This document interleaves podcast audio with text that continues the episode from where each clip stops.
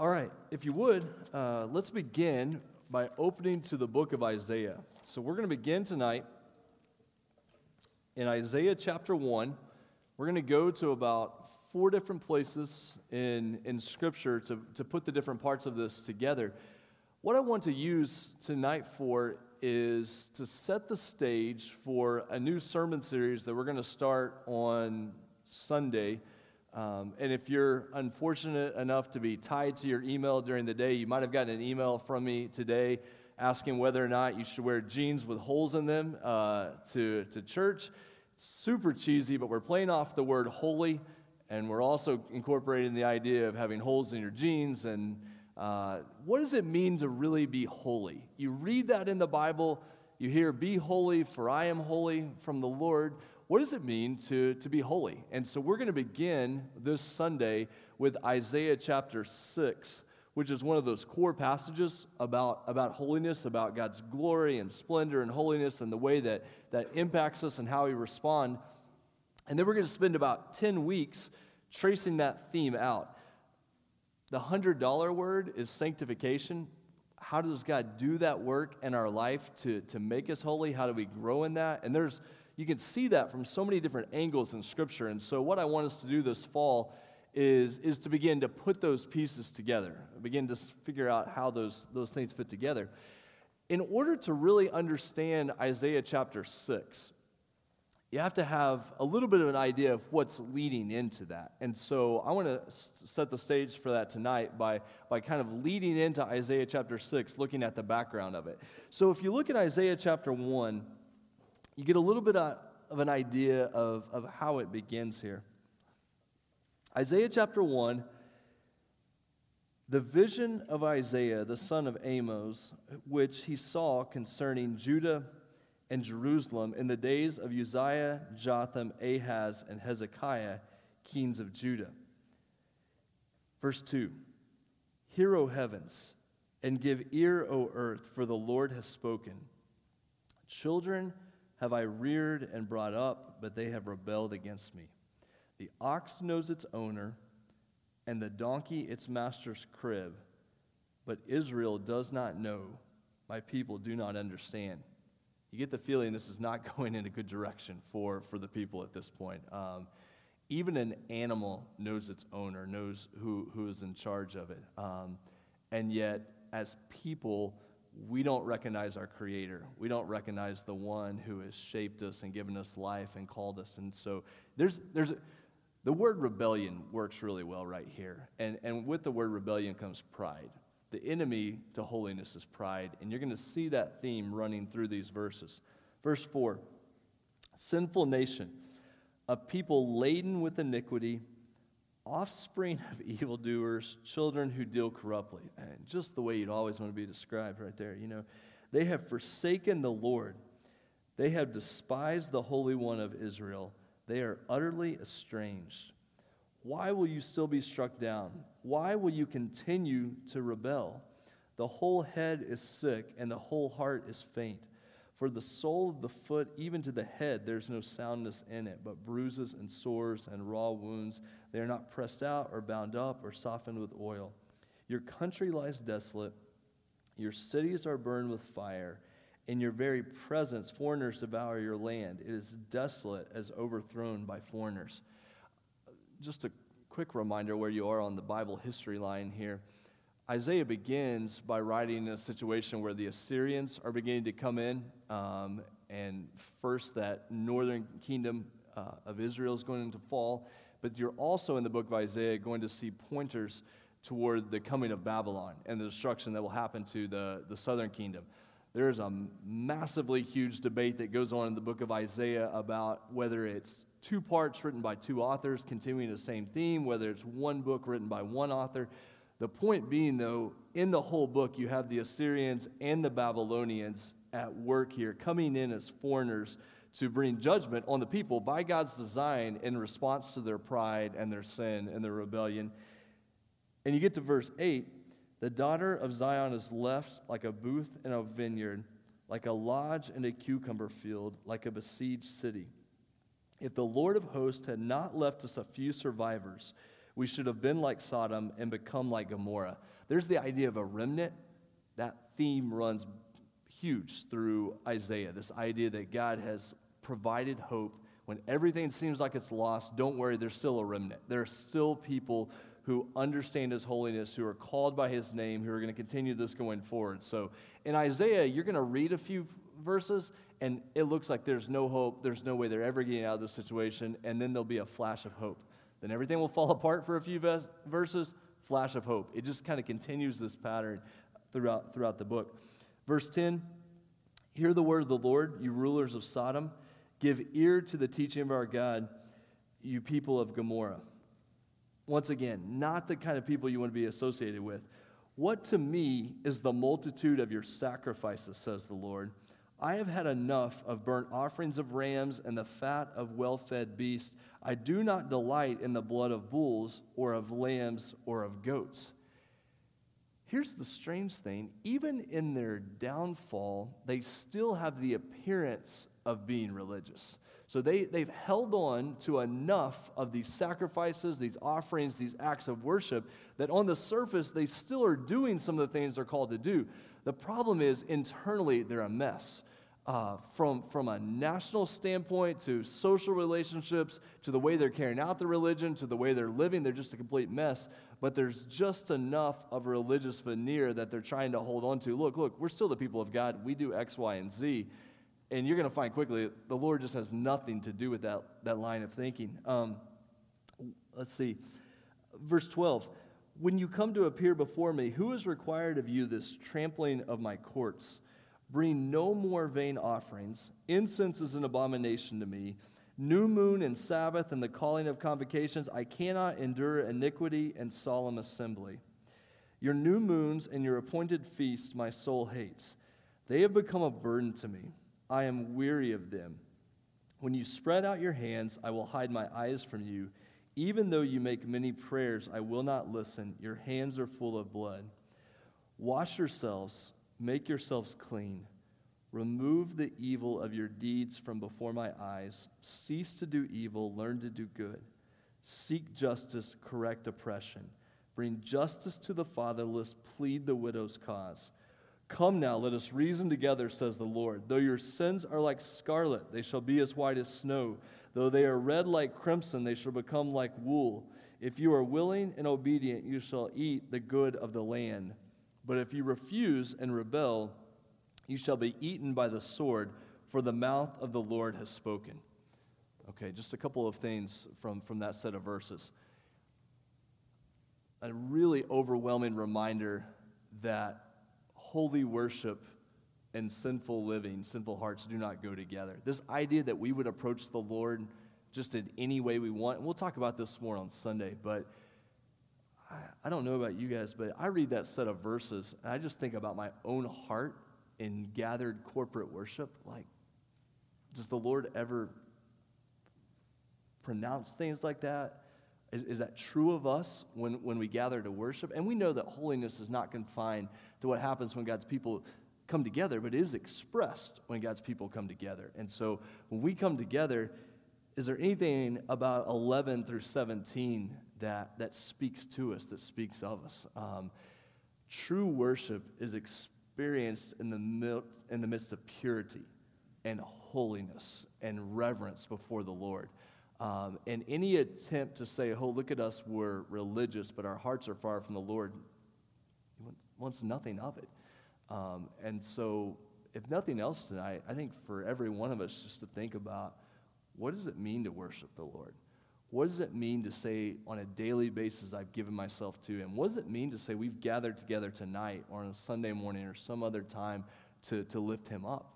Um, is it with purity and holiness and reverence, or is it characterized by what, what you see in these verses right here? So these are, these are intense things to think about. There's a lot of weight to, to these verses, as there should be when we think about worship of the one true God, the, the one who has all holiness and glory and splendor.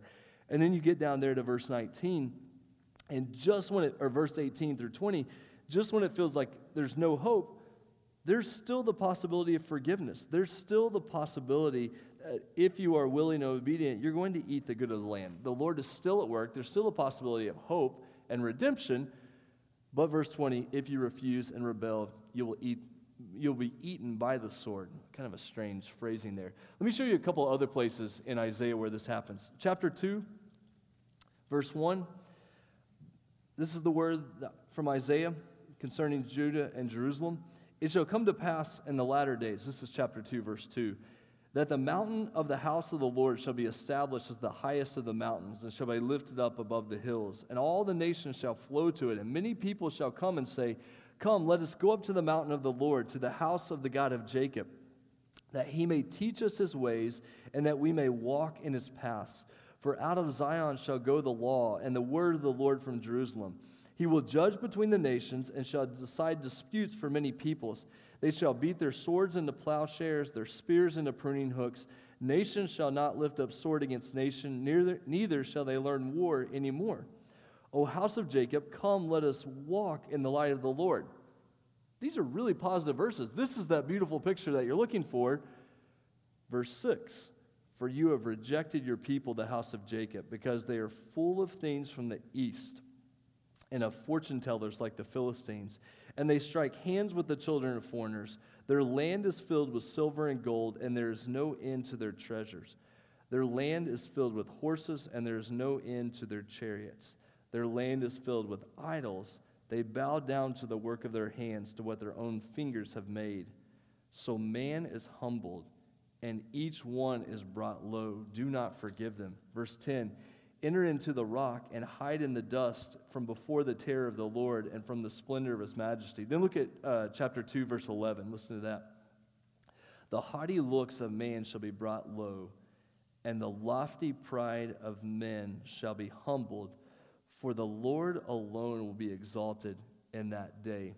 Look at verse 7 or verse 12. For the Lord of hosts has a day against all that is proud and lofty, against all that is lifted up, and it shall be brought low. You skip down to verse 17.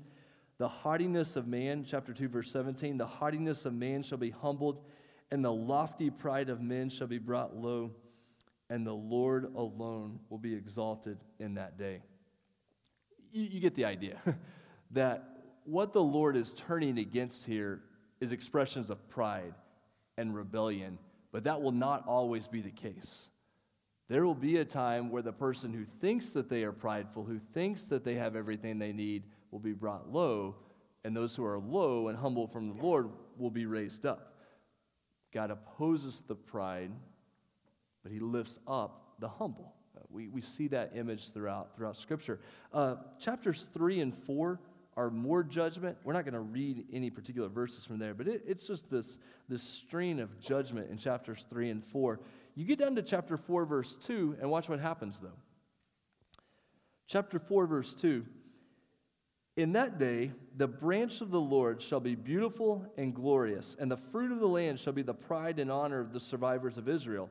And he who is left in Zion and remains in Jerusalem will be called holy everyone who has been recorded for life in Jerusalem. When the Lord shall have washed away the filth of the daughters of Zion and cleansed the bloodstains of Jerusalem from its midst by a spirit of judgment and by a spirit of burning.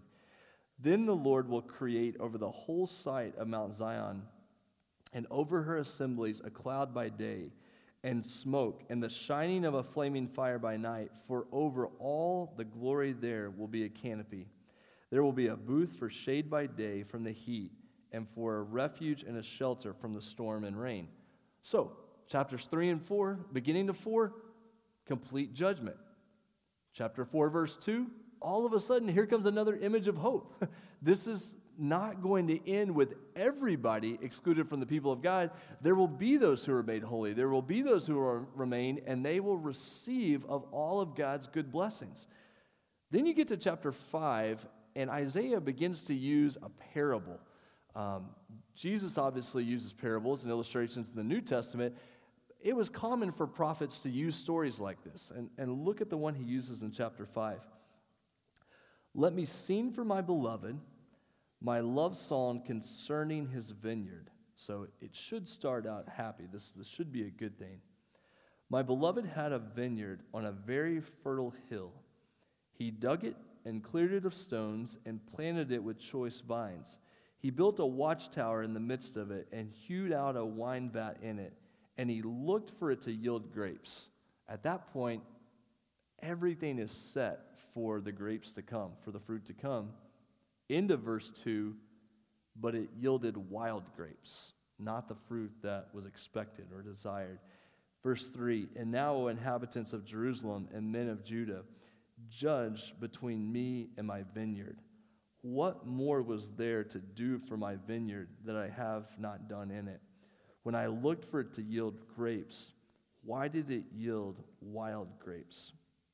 This is an idea of the people can never say, well, if God would have given us this, if God would have done that, then we would have been holy. Uh, which is always a danger for us as well. Uh, if God would have done this or God would have done that, then we would have really been holy. 2 Peter 1 3 says that God has provided everything we need for life and godliness, and it ultimately comes through Jesus Christ. So we can never look at the Lord and say, if you would have done this or done that, then we would have really been holy. Through Christ, He has provided everything necessary for life and godliness everything necessary for holiness. You skip over to verse 15 and 16 of that chapter, of chapter 5. That pride comes back again. Chapter 5, verse 15. Man is humbled, and each one is brought low, and the eyes of the haughty are brought low. But the Lord of hosts is exalted in justice, and the holy God shows himself holy in righteousness. So, what you have established in chapters 1 through 5 of Isaiah is really the story of Israel, the story of God's people, called to holiness, called to produce fruit, called to live for Him, and yet live in rebellion, live in pride, and ultimately face judgment because they've turned against the one who's given them life, the one who has established them. What do you find when you get to chapter 6? Chapter 6, verse 1. Chapter 6, verse 1. In the year that King Uzziah died, I saw the Lord sitting upon a throne, high and lifted up, and the train of his robe filled the temple. Now, that first phrase there in verse 1, in the year that King Uzziah died, can feel like a throwaway phrase a little bit. It's just giving you some context, except it's not. That first phrase of chapter 6 is meant to be an intentional transition from all that's been established in chapters 1 through 5. Here's the reason we know that. Go to Second Chronicles, your favorite book in the Bible. I know you read it this morning, but if you didn't, um, Second Chronicles, chapter 26.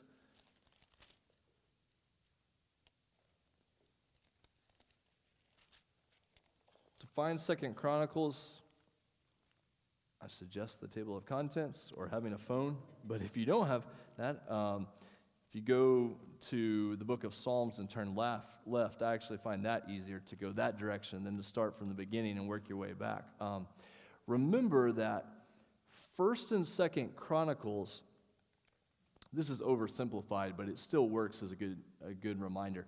First and Second Chronicles essentially retells 1 Samuel through 2 Kings. So you have 1 Samuel, 2 Samuel, 1 Kings, 2 Kings. Those four books are retold from a, you could say, a later perspective in 1st and 2nd Chronicles. So you're getting a lot of the same stories, but sometimes you get more emphasis, sometimes you get less emphasis. First and Second Chronicles really builds up David. It's written to a later audience, and so they're reestablishing their, their connection with David and with the kingdom. So you get to Second Chronicles chapter 26. Look what you get. You get the story of Uzziah. Chapter 26, verse 1. All the people of Judah took Uzziah, who was 16 years old, and made him king instead of his father Amaziah. So pause just a moment. Think about the youth outside right now. Pick one of them that's 16 and then establish that person as king. Uh, and then you know what they got themselves into at that point. He built Elath and restored it to Judah after the king slept with his fathers. Verse 3 Uzziah was 16 years old when he began to reign, and he reigned 52 years in Jerusalem. His mother's name was Jecoliah of Jerusalem, and he did what was right in the eyes of the Lord, according to all that his father Amaziah had done. When you read through the Kings, you realize what a surprising phrase that is, because normally it says that the king did evil as his father had done evil. Very, very rarely do you get this phrasing that he had done what was right in the eyes of the Lord. Verse 5 He set himself to seek God in the days of Zechariah, who instructed him in the fear of God, and as long as he sought the Lord, God made him prosper. So from verse 8, really all the way down through verse 15, you kind of get a retelling of that prosperity, of the things that he had done. But then look down at verse 16. But when he was strong, he grew proud to his destruction. You can just write that phrase out, underline it, highlight it. That describes my problems, that describes your problems. Um, you can stretch that across governments, societies. Um, when he was strong, he grew proud to his destruction. You probably, uh, hopefully, you haven't uh, done this a whole lot, but you, you've probably seen some news reports recently about people in pretty high positions, including religious positions, uh, where there's been sexual abuse that's happened, um, and, and, you just see it, and, and don't immediately go to the Catholic Church, just stay right within the Southern Baptist world or even the evangelical world, and those same, same stories are out there. One of the things that I've, I've heard in reference to this, and I think is, is really just spot on, oftentimes those, those sins that are committed, almost always by men, not always men, but almost always by these men in, in religious positions, aren't primarily about sex, they're about power. Is it about sex? Certainly. There's, there's that temptation there, there, but more than anything, these are sins of pride and power as much as they are sexual sins. I'm in this position, nobody can stop me, nobody has any sort of control over me. I've reached this, and you begin to think, I can do whatever I want when you reach a certain position of power. When he was strong, he grew proud to his destruction. But he was unfaithful to the Lord his God and entered the temple of the Lord to burn incense on the altar of incense. But Azariah the priest went in after him with 80 priests of the Lord who were men of valor, and they withstood King Uzziah. I mean, just think about the guts of these guys to say, we're going to go in and confront the king about this, about, about what's happening. Because he's doing something here, he's partaking leading out in religious ritual he's not supposed to have anything to do with. So he's essentially said, God, you've told us how to worship. I'm the king. I'm proud, you know, proud. I'm going to do this how I want. I'm strong. I'll do this how I want. Verse 18, they withstood King Uzziah and said to him, It is not for you, Uzziah, to burn incense to the Lord, but for the priests, the sons of Aaron, who are consecrated to burn incense. Go out of the sanctuary, for you have done wrong, and it will bring you no honor from the Lord God. Verse 19, then Uzziah was angry. Another phrase to underline or write out here. He sinned because of his strength and his pride. He said, I'm in charge, I'll do what I want, doesn't matter what God said. He's confronted, and what's his response? He gets angry. Instead of saying, Yes, you're right, what you're going to see on Sunday morning and what you already know to be true from, from Isaiah chapter 6 is when Isaiah is confronted, he responds in a completely different way. And so Isaiah's response in Isaiah chapter 6, that we'll look at Sunday, is meant as a purposeful contrast to Uzziah's response when he is confronted uh, in his sin. Uzziah is confronted, he becomes angry. Now he had a censer in his hand to burn incense, and when he became angry with the priest, leprosy broke out on his forehead in the presence of the priest in the house of the Lord by the altar of incense. And Azariah, the chief priest, and all the priests looked at him, and behold, he was leprous in his forehead. And they rushed him out quickly and he himself hurried to go out because the Lord had struck him.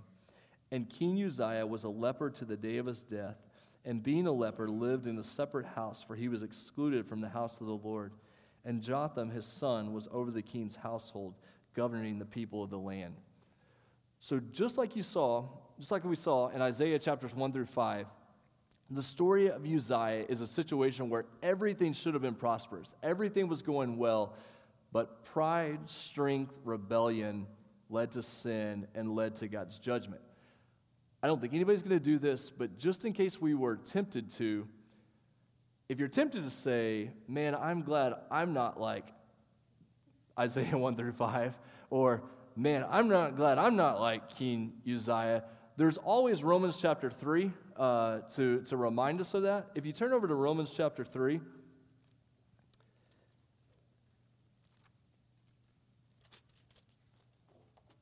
Israel's story pride and rebellion against the glory of God. Uzziah's story pride and rebellion against the glory of God. Owen's story pride and rebellion against the glory of God. Unless you think that you get out of that so easily, um, just start in, in Romans chapter 3, down in verse 9. Romans chapter 3, verse 9.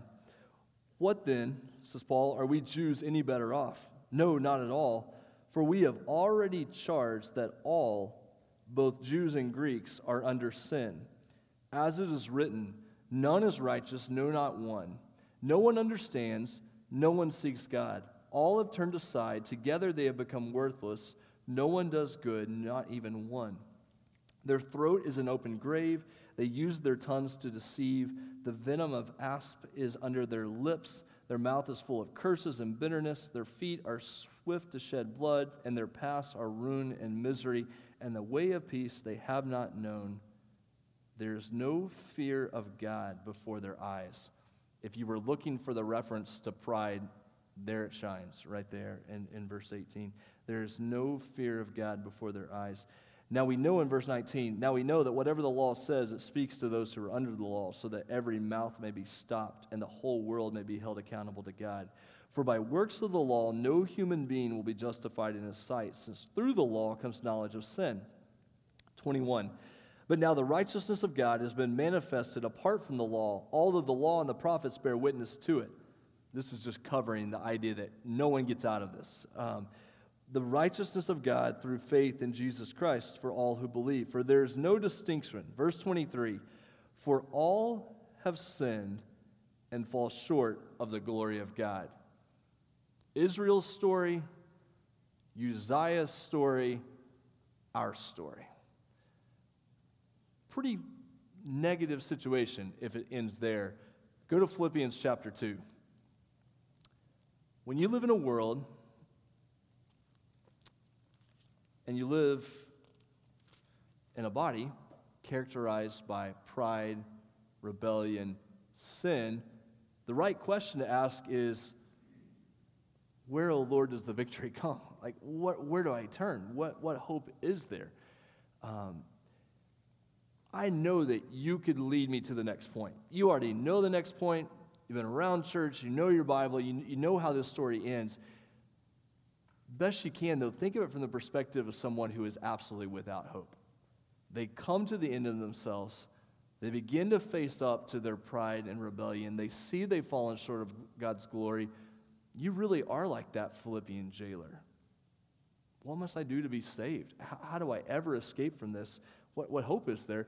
Philippians chapter 2 is a good place to go in reference to this. There's so many other places you could go, but Philippians chapter 2, verse 5 have this mind among yourselves, which is yours in Christ Jesus, who, though he was in the form of God. So, if anybody ever had a claim to pride and establishing themselves, here it is did not, did not count equality with God a thing to be grasped, but emptied himself, taking the form of a servant, being born in the likeness of men. And being found in human form, he humbled himself by becoming obedient to the point of death even death on a cross. The death Israel faced, the death Uzziah faced, the death we face, Jesus faced as well. because out of that, therefore God has highly exalted him in verse 9 and bestowed on him the name that is above every name, so that at the name of Jesus every knee should bow in heaven and on earth and under the earth, and every tongue confess that Jesus Christ is Lord. Then listen to that last phrase to the glory of God the Father. The glory of God that was diminished by the story of Israel, Isaiah 1 through 5, essentially mocked in some sense by Uzziah, the way he approached that worship, that we have fallen far short of, based on Romans 3.23. The only way to return to that glory is through Jesus Christ, what he has done for us and what he has done in us. Israel's story, Uzziah's story, our story, Jesus' story. Pride and punishment on one side, humility, holiness, hope on the other side. That's why the book of Isaiah, all this pain, all this punishment, all this distress, but immediately there'll be references to hope. Because there's always that hope, there's always that healing through the humility that says, God, I can't come to you on my own. It is only by your power, only by your grace, that that way is made possible. And so, as we think about the theme of holiness over the next few months, we have to see it against that, that foil of pride. When we n- realize our pride, we realize our rebellion, in response to that, God's holiness is all the greater because He has allowed us to experience that through Jesus. A couple of things here at the end just to, just to think about. Number one, where does pride creep into my life? Even as we are being made holy through Jesus, established as holy, we still fight against that pride. If you turn your little paper over, which you probably already, I know you read ahead, which is fine, but if you turn it over and you haven't looked at the back, there's a little list here to diagnose pride. Uh, this goes back to some material from Jonathan Edwards, uh, but it was kind of put in this list by uh, an author who is a, at the Austin Stone Church, um, pr- pretty well established, respected church. And this is that list this lady put together. Number one, how do I know if I'm prideful? Fault finding. I love this quote from Edwards. The humble Christian has so much to do at home and sees so much evil in his own heart that he is not apt to be very busy with other hearts. I mean, just tack that one up, like put it right in front of you. Uh, the reference to a busybody, a, being a busybody is actually a reflection of pride. And we, we don't always think about it like that way, but, but when we act like a busybody, it's a sign of everybody else has problems, but I've pretty much gotten it together. And so I get in everybody else's business when I probably should be a little bit more concerned with my, my own business. Um, so if you have a tendency, or I have a tendency toward fault finding, behind that is probably pride. Number two, a harsh spirit someone who just shows contempt and irritation and belittling of others speaks from a position of pride. Uh, if you get through this list and don't find yourself, man, alive, like, yeah, you're Jesus. But uh, number three, superficiality. A prideful person has a focus on the things, on, on surface things over what happens in secret. So if I'm prideful, I'm always obsessed with the outside, with the appearance of things. Everything has to be just right, has to appear just right, even though things are completely falling apart under the surface. Uh, someone who is struggling with pride is apt to make sure their social media page just looks absolutely ideal. My life is perfect. Look at this. When you know behind the scenes, it's just it's just a mess. But your pride says, I've got to prop this up. I can't let anybody see that things are bad. It's got to look good. My family's got to look right. My life has to look right. Pride says that has to be the case, and it's a dangerous way to live. Number four, defensiveness. When you find, find yourself like Uzziah, confronted, what do you do in response to being confronted? You become angry. You can check that reality of pride based on how you respond when someone speaks into your life. Are you receptive to that? Do you take that in? Or do you immediately become defensive? Um, Number five, presumption before, before God. This is the idea of coming before God in an irreverent matter, manner. Um, I just walk. We'll talk about this on Sunday, and I don't want to make too much of this language, but behind this is often phrases like the big man upstairs, um, or you refer to God in ways that just, frankly, are, are pretty demeaning, you know. And, and I know people use that in light language, but there's a lot of pride that can come with that type of with that type of reference uh, reference to, to God. Number six, desperation for attention, uh, boasting, even that codependency, passive aggressive, needing to be needed. I, I, need someone to pay attention to me, even though I'm not a forthcoming person. Uh, driven by human pride just pride. I need somebody to look at me. I need somebody to pay attention to me. Um, it can reflect pride. And, and neglecting others. So pride prefers some people over others, especially desiring the attention of those with power and neglecting those who have little to give. I know you can find pride in your life and, and begin to sense it without being confronted with a list like this, but a list like this can be helpful because as I was thinking through it today, you just begin to think about those times in your life of, Lord, I, I know that's not honoring to you.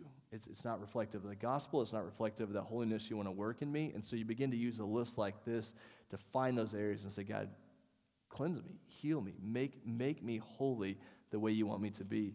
Uh, so I hope that's helpful to you. So looking for where pride creeps into your life, um, I've flipped back to the front now, looking at those bottom, bottom points. Number one, where does pride creep into my life? Number two, how can I grow in the relationship between humility and holiness? We'll never truly be holy the way God has called us to be if we're not also humble.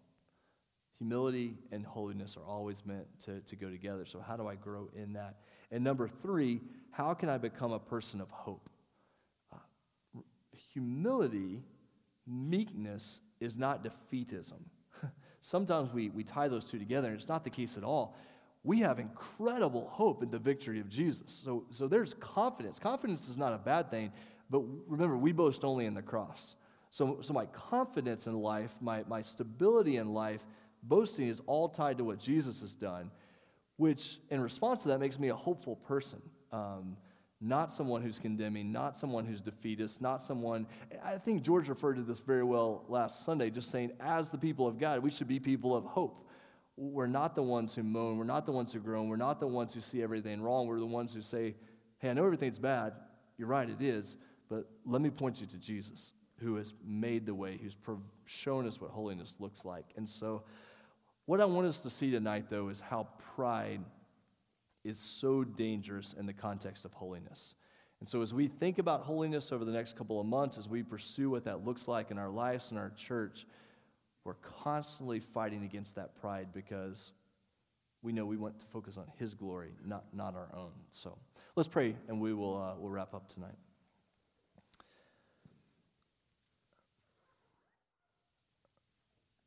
Father, we take a second here before we go and uh, pick up kids and, and head home,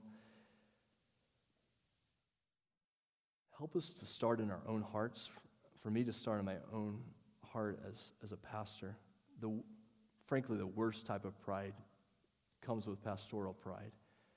So, God, I pray that you would guard our church against that.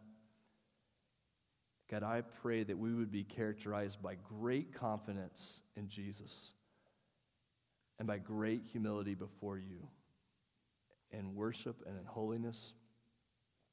God, show us in our church, even corporately, where there are elements of pride, how we approach things. Show us in our lives individually where there are those elements of pride because they affect our marriages. Pride can destroy marriages. Pride makes it so hard to parent, so hard to be a friend. So, God, I pray that by your Spirit that you would root those things out of our life, that you would point us back to Christ and that image of humility and holiness that we have in him. And God, let us be people of hope. Let us be people who are able to share the good news of Jesus with the world around us through how we live, through how we speak. And God, that you would do that work in our church and in the days to come. And we pray this in Jesus' name. Amen. All right, thanks for being here. If you're out of town this weekend, have a great trip. Hopefully, you'll be here, though. So we'll see you then.